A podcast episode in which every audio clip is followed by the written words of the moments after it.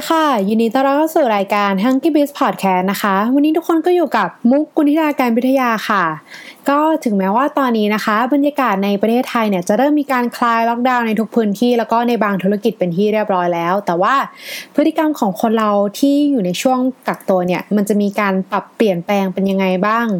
แล้วพฤติกรรมใหม่นั้นมันยังคงเป็นต่อไปหรือเปล่าหลังจากที่คลายล็อกดาวน์ไปแล้ว ซึ่งวันนี้ค่ะเราอยากจะพาทุกคนมาชวนคุยเกี่ยวกับเรื่องของการกลับมาของเทรนด์ home cooking ค่ะ ในช่วงที่แต่ละคนมีการกักตัวอยู่บ้านเนี่ยเรียกได้ว่าบนโลกโซเชียลมีหลาย ๆ คนที่อาจจะไม่เคยทำอาหารมาก่อนเลย ได้เริ่มผันตัวมาเป็นเชฟทำอาหารเมนูต่างๆ ในช่วงระยะเวลาที่กักตัวนะคะทำให้หลาย ๆ คนเนี่ยได้เริ่มเรียนรู้แล้วว่าการทำอาหารจริง ๆ มันก็ไม่ได้ยากขนาดนั้น เพราะว่าการทำอาหารจริง ๆ แล้วมันไม่ได้มีถูกหรือว่าไม่ได้มีผิดนะคะว่าเพราะจริง ๆ มันก็ขึ้นอยู่กับว่าสูตรใครสูตรมันเราต่างก็จะมาแชร์สูตรของตัวเองกับกลุ่มเพื่อนบนโลกโซเชียลว่า เอ้ย วันนี้เราทำเป็นเมนูนี้นะ เราใช้สูตรอะไรทำจนมันกลายเป็นงานอดิเรกของ ใครหลาย ๆ คนไปเลยค่ะ ก็จากการมาของตัวเทรนด์ home cooking ในครั้งนี้นะคะมันได้ส่งผลต่อพฤติกรรม แล้วก็ธุรกิจต่างๆ รอบตัวเรายังไงบ้าง ในวันนี้ค่ะ เราเลยอยากจะพาทุกคนมาดูสิ่งที่เกิดขึ้นจากเทรนด์นี้ในหลาย ๆ มุมมองกัน ถ้าพร้อมแล้วก็ไปฟังกันเลยค่ะ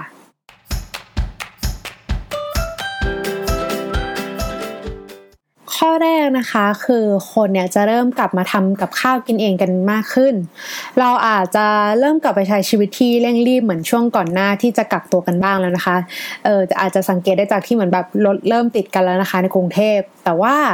การทำอาหารหรือว่าอบขนมที่บ้านเนี่ยมันจะยังคงอยู่ค่ะ แค่อาจจะไม่ได้บ่อยเท่าช่วงที่เกิดการกักตัว แต่ว่ามันจะเพิ่มขึ้นมากกว่าช่วงก่อนที่จะเกิดวิกฤตนี้แน่นอนค่ะ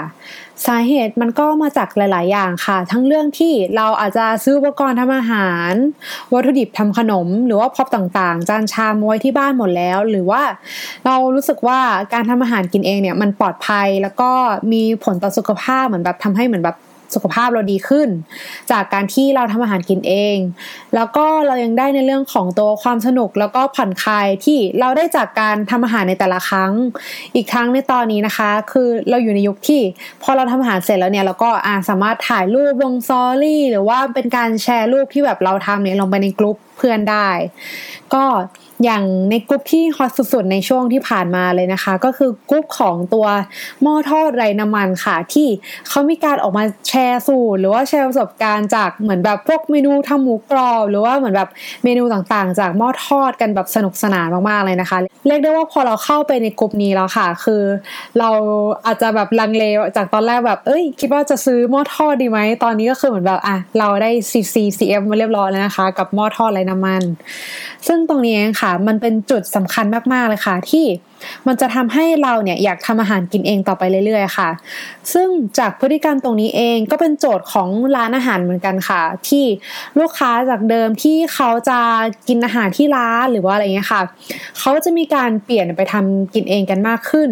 เพราะว่าเขาจะรู้สึกว่าการทำกินเองเนี่ยอะหนึ่งมันปลอดภัยกว่า เราสามารถรู้วัตถุดิบแล้วก็กระบวนการทำได้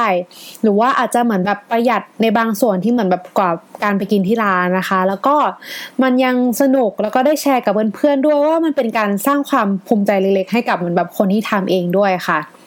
นี่เลยอาจจะเป็นจุดที่สำคัญที่จะมาปรับเปลี่ยนมาตรฐานแล้วก็การสร้างประสบการณ์ใหม่ๆ ของตัวธุรกิจอาหารนะคะ ทั้งขนาดเล็กไปจนถึงขนาดใหญ่เลย เพราะว่า ตอนนี้เนี่ยเราต้องมานั่งคิดทบทวนกลยุทธ์กันใหม่เลยนะคะ ว่าเราจะมีวิธีในการดึงดูดลูกค้าไงให้ลูกค้าเนี่ยสามารถกลับไปใช้บริการร้านเราได้เหมือนเดิม ซึ่งตรงนี้ก็เป็นอีกโจทย์หนึ่งที่สำคัญมากค่ะ ที่ผู้ประกอบการเนี่ยต้องทำการบ้านตรงนี้ให้ดีค่ะข้อ 2 ความต้องการของวัตถุดิบทำอาหารที่พุ่งสูงขึ้น เรียกได้ว่าในช่วงที่ผ่านมานะคะโซนซูเปอร์มาร์เก็ตตามห้างต่างๆ ตอนนี้ก็คือคึกคื้นกว่าเมื่อก่อนแบบมากๆ ทั้งในฝั่งของของสดก็ดีหรือว่าวัตถุดิบอาหารต่างๆ ก็ขายดีมากค่ะ เรียกได้ว่าเหมือนแบบซอสหลาย ๆ อย่าง เหมือนแบบมิรินโชยุ แกงกะหรี่แป้งเค้กนี่คือเหมือนแบบมีช่วงหนึ่งคือหาซื้อไม่ได้เลยนะคะ อย่างในเคสของเหมือนแบบอะแป้งโรตีที่แม็คโครเนี่ยก็หมดเหมือนกัน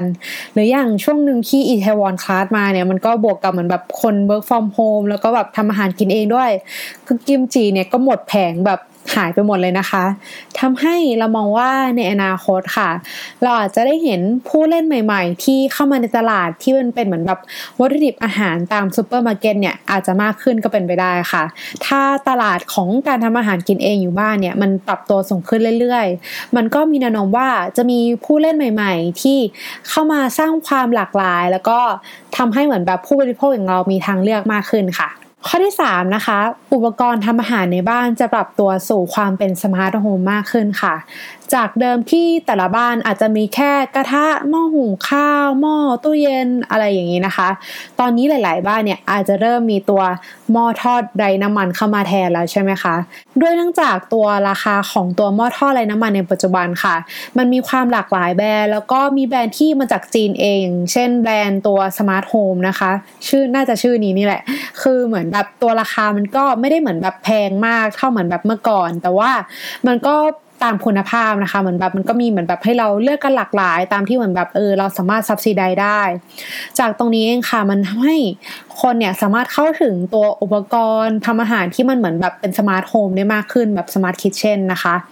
ซึ่งตรงนี้มันจะทำให้เหมือนแบบคนที่ทำอาหารเนี่ยมีความสะดวกความง่าย แล้วก็ยังช่วยเหมือนแบบทำอาหารเพื่อสุขภาพได้ง่ายขึ้นด้วยค่ะ อย่างในเคสของตัวที่เป็นหม้อทอดไร้น้ำมันนะคะ มันเลยกลายเป็นเหมือนแบบอุปกรณ์ที่เออหลาย ๆ บ้านเนี่ยเริ่มมีกันมากขึ้น รวมถึงการเข้ามาของตัวสินค้าตระกูลของเสี่ยวมี่นะคะ ที่เข้ามาพร้อมกับดีไซน์เรียบๆแต่ว่าตอบโจทย์กลุ่มลูกค้ายุคใหม่ที่เขาชอบความมินิมอลที่มาพร้อมกับตัวเทคโนโลยี แล้วก็ราคาที่เหมือนแบบอาจจะแบบไม่ได้เหมือนแบบรุนแรงมาก เท่ากับแบรนด์ high-end นะคะ จนทำให้ของใช้ที่เหมือนแบบ ในครัวทั้งเหมือนแบบอะกาต้มน้ำหรือว่าหม้อหุงข้าวเนี่ย หลาย ๆ บ้านก็อาจจะกลายเป็นจักรวาลเสี่ยวมี่ไปแล้วนะคะ ข้อที่ 4 ของตกแต่งบ้านสร้างบรรยากาศในการกินข้าว เรียกได้ว่าช่วงที่กักตัวนะคะ ก็อาจจะมีหลายคนที่เริ่มแต่งบ้านให้เป็นโซน cafe at home กันเบาๆโดยการเหมือนแบบหาซื้อ prop ต่างๆ มาสร้างบรรยากาศให้การกินอาหารที่บ้านเหมือนอยู่ร้านมากขึ้น ส่งผลให้ตัวธุรกิจพวกจานชามต่างๆนะคะ หรือว่าพวก prop ในการตกแต่งโต๊ะ หรือว่าห้องตามมุมต่างๆ ในบ้านเนี่ยได้รับความนิยมแบบสูงมากขึ้นเรื่อยๆ ในช่วงนี้นะคะ แล้วก็มากันที่ข้อที่ 5 ค่ะ ตัวเซตวัตถุดิบอาหาร delivery ถึงหน้าบ้านการช้อปปิ้งพวกวัตถุดิบอาหารในออนไลน์ก็ได้รับความนิยมมากขึ้นกว่าเดิมเช่นกันค่ะ ทั้งบริการของตัวซูเปอร์มาร์เก็ตเอง หรือว่าบริการจากแพลตฟอร์มต่างๆ ที่มีอยู่ก่อนหน้านี้นะคะ อีกทั้งในช่วงที่ผ่านมาที่เป็นช่วงกักตัวค่ะ ก็ได้มีผู้เล่นใหม่ ๆ เข้ามาเยอะขึ้น ที่เป็นเหมือนแบบผู้เล่นที่มาจากฝั่งของร้านอาหารเอง เขาก็มีการปรับตัวมาส่งวัตถุดิบอาหารกันมากขึ้นนะคะ เช่น ร้านแรก ๆ ที่ออกมาทำนะคะ อย่างร้านวันออฟอาคาที่เขาจะมีการจัดเซตเป็นเหมือนแบบวัตถุดิบอาหารตามเมนูที่ร้านเขาเหมือนแบบขายนะคะ อย่างของตัวบาร์บีคิวพลาซ่าก็มีการส่งเหมือนแบบเป็นชุดปิ้งย่างบาร์บีคอนอะไรอย่างเงี้ยค่ะ เหมือนแบบให้ลูกค้าสามารถปิ้งกินเองได้ที่บ้านก็ออกมาเหมือนกัน หรืออย่างตัว Coen Food Villa ค่ะ ตัวนี้ก็เหมือนแบบเป็นการปรับธุรกิจใหม่ของเขาที่เขาเอาตัววัตถุดิบอาหารที่เป็นอาหารญี่ปุ่นนะคะ เหมือนแบบเป็นเกรดพรีเมียมเนี่ยเขาก็อะเอามาแบ่งขายใน portion ที่เหมือนแบบ คนสามารถซื้อกินเองได้ง่าย ๆค่ะ แล้วก็อย่างร้าน Cast Iron Burger ค่ะ ตัวนี้เขาก็มีการออกเป็นชุดสำหรับทำเบอร์เกอร์กินเองที่บ้านแบบง่าย ๆนะคะ เหมือนแบบเป็น DIY เซตอะไรอย่างนี้ แล้วก็อย่างเช่นในเคสสุดท้ายนะคะ ก็คือตัวร้าน Penguin e c h a b o ค่ะ ที่เรียกได้ว่าเป็นอีกแคมเปญที่ถล่มทลายมากเลยก็คือ เขาจะเป็นชุด ของตัวสุกี้นะคะ เป็นชาบูเนี่ย แล้วก็มีการแถมหม้อด้วย คือมันเป็นเหมือนแบบพี่เขาเป็นเจ้าแรกๆที่เข้ามาในตลาดเลยนะคะ เรียกได้ว่าเป็นอีกแคมเปญหนึ่งที่สักเซสมากๆของตัวแบรนด์นี้นะคะ ข้อที่ 6 การเติบโตของธุรกิจ OEM สายอาหาร จากทิศทางที่หลาย ๆ คนเริ่มทำอาหารกินเองอยู่บ้านกันมากขึ้นนะคะ ก็มีหลาย ๆ ธุรกิจที่เขาเริ่มมองเห็นโอกาสตรงนี้ค่ะ เขาก็เลยหันมาพัฒนาแบรนด์ที่เป็นพวกเหมือนแบบของแห้ง วัตถุดิบเครื่องปรุงอาหารต่าง ๆ หรือว่าขนมพร้อมทานกันมากขึ้นนะคะ ในช่วงที่คนเนี่ยเริ่มเปิดใจลองอะไรใหม่ ๆ มากขึ้นกว่าเดิมในช่วงนี้นะคะ ซึ่งการทำตัว O M ค่ะ คือมันเป็นตัวเลือกของผู้ประกอบการหลาย ๆ คนที่จะมาจ้างผลิตแล้วก็มาจ้างพัฒฒนาแบรนด์กับธุรกิจ OEM ต่างๆนะคะ เพราะว่าการที่เราไปจ้าง OEM ค่ะ คือมันจะช่วยในเรื่องของการพัฒนาตัวสินค้าของเราเนี่ยได้มาตรฐานแล้วก็การสามารถสร้างแบรนด์ในระยะเวลาที่อาจจะไม่ได้นานมาก แล้วก็ใช้ตัวงบประมาณในการลงทุนน้อยกว่าการที่เหมือนแบบ เราจะเริ่มตั้งแต่การสร้างโรงงานใหม่เองตั้งแต่หนึ่งนะคะ ซึ่งตรงนี้มันก็เป็นอีกธุรกิจหนึ่งที่เติบโตได้ดีในช่วงนี้ค่ะ ข้อที่ 7 การซื้อขายผ่านออนไลน์โดยตรงระหว่างผู้ซื้อและผู้ผลิต นอกจากตัวแพลตฟอร์ม Lazada, Shopee หรือว่าบริการ Delivery อื่นๆ ในออนไลน์ที่ช่วงนี้นะคะ มีทราฟฟิกพุ่งสูงขึ้นแบบก้าวกระโดดแล้วเนี่ย ตอนนี้ก็ยังมีการปรับตัวของบรรดาผู้ผลิตต่างๆ ค่ะ ที่เขาได้หันมาขายสินค้า หรือว่าพวกวัตถุดิบอุปกรณ์ต่างๆ ไปยังผู้บริโภคได้โดยตรง อย่างเราจะเห็นในหลายๆเคสนะคะ ที่มีการออกมาขายผลไม้ อาหารทะเลของสดหรือว่าอุปกรณ์ทำอาหารต่างๆเนี่ยตามกลุ่มใน Facebook ทั้งในกลุ่มของมหาลัยเองหรือรือว่ามีการเปิดเพจขายของเองแบบทำใหม่หมดทุกอย่างในช่วงนี้นะคะ ตรงนี้ค่ะ ก็เรียกได้ว่ามันเป็นจุดที่ผู้ผลิตจากเดิมที่เขาอาจจะเน้นขายแบบ B2B ส่งวัตถุดิบให้กับตามโรงแรม โรงเรียนหรือว่าที่ต่างๆ ที่ถูกชัดดาวไปก่อนหน้านี้นะคะ ตอนนี้เขาก็เริ่มปรับตัวโมเดลมาขายผ่านช่องทางออนไลน์ เพื่อเป็นการขายให้กับเอ่อ B2C ถึงมือลูกค้าที่เป็นเหมือนแบบรายบุคคลมากขึ้นนะคะ ในช่วงที่ผ่านมา แล้วเราก็มองว่าตรงนี้ค่ะ มันก็อาจจะกลายเป็นโมเดลใหม่ในอนาคตของธุรกิจ ของฝั่งผู้ผลิตนะคะ ซึ่งตรงนี้เองมันก็จะทำให้ผู้บริโภคอย่างเราเนี่ย มันไม่ต้องผ่านตัวกลางค่ะทำให้เราได้สินค้าที่คุณภาพดีในราคาย่อมยาว แล้วก็ผู้ผลิตเองเนี่ยก็ยังไม่ได้เหมือนแบบเออเขาเรียกอะไรถูกหักค่าในหน้าเลยนะคะ ซึ่งก็เป็นโมเดลที่ค่อนข้างจะ win-win กับทั้งสองฝ่ายค่ะ ข้อสุดท้ายข้อที่ 8 นะคะคอนเทนต์บนโลกออนไลน์กลายเป็นสังเวียนการทำอาหาร เมื่อการทำอาหารกินเองที่บ้านแบบสไตล์ home cooking เนี่ยมันเป็นอะไรที่ใครๆก็ทำกันในยุคนี้นะคะทำให้จากเมื่อก่อนเราอาจจะโพสต์รูปอวดกันในเรื่องของหลาย ๆ อย่าง เหมือนแบบอะทั้งเหมือนอะไปซื้อเสื้อผ้ามาใหม่ หรือว่าไปเที่ยวสถานที่ต่างๆนะคะ ตอนนี้มันกลับกลายเป็นว่าเราโพสต์อวดเรื่องของเมนูอาหารที่เราทำเองกันมากขึ้น มันอาจจะกลายเป็นนอมใหม่ม่ในสังคมค่ะ ที่เรามีความสุขจากการที่เหมือนแบบเราทำแค่สิ่งเล็กๆ แล้วก็ได้แชร์กับตรงนี้กับเพื่อนของเรามากขึ้นกว่าแต่ก่อนนะคะทำให้คอนเทนต์บนโลกออนไลน์ค่ะ หลายๆคอนเทนต์เนี่ยมันเริ่มจะปรับใหม่อย่างเช่น สินค้าอาหารหลาย ๆ ตัวเนี่ยเขาก็อาจจะมีการปรับที่ เขาสินค้าของเขาเนี่ยจะต้องสามารถเหมือนแบบมา adapt ทำเป็นเมนูต่างๆ ได้ เพื่อเป็นการสร้างประสบการณ์ใหม่ๆ ให้กับลูกค้า ตามพฤติกรรมต่างๆ ของลูกค้าที่มันเปลี่ยนแปลงไปนะคะ ช่วงนี้เองเราก็เลยอาจจะได้เห็นบรรดาบล็อกเกอร์ที่ออกมาทำ content ในการแชร์สูตรอาหารต่างๆ กันมากขึ้น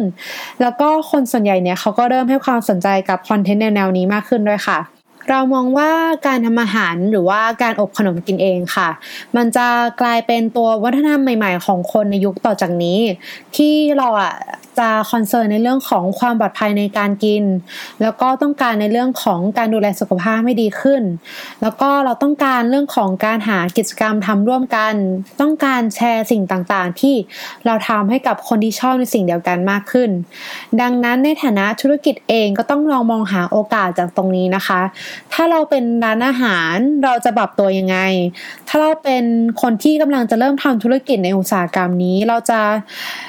จับสินค้าตัวัวไหนจาก พฤติกรรมตรงนี้ดี แล้วก็ในฐานะผู้บริโภคนะคะ ถ้าเราจะทำอาหารกินเองเนี่ย เราจะทำไงให้มันเหมือนแบบปลอดภัยสนุก แล้วก็ยังสุขภาพดีต่อไปอยู่ หวังว่าการมาของตัว trend home cooking ที่คนหันมาทำอาหารกินเองกันมากขึ้น มันจะกลายเป็นโอกาสใหม่ๆ ของใครหลาย ๆ คนนะคะ ยังไงก็ถ้าชอบตอนนี้นะคะ ก็สามารถติดตาม h u n k y b i z Podcast ในทั้งช่องของ d e d i c Podcast นะคะ แล้วก็ติดตามสรุปพอดแคสต์ได้ทางเพจของ h u n k y b i z เองใน Facebook นะคะ ก็ยังไงก็วันนี้ต้องขอตัวลาไปก่อนค่ะ ขอบคุณนะคะ สวัสดีค่ะ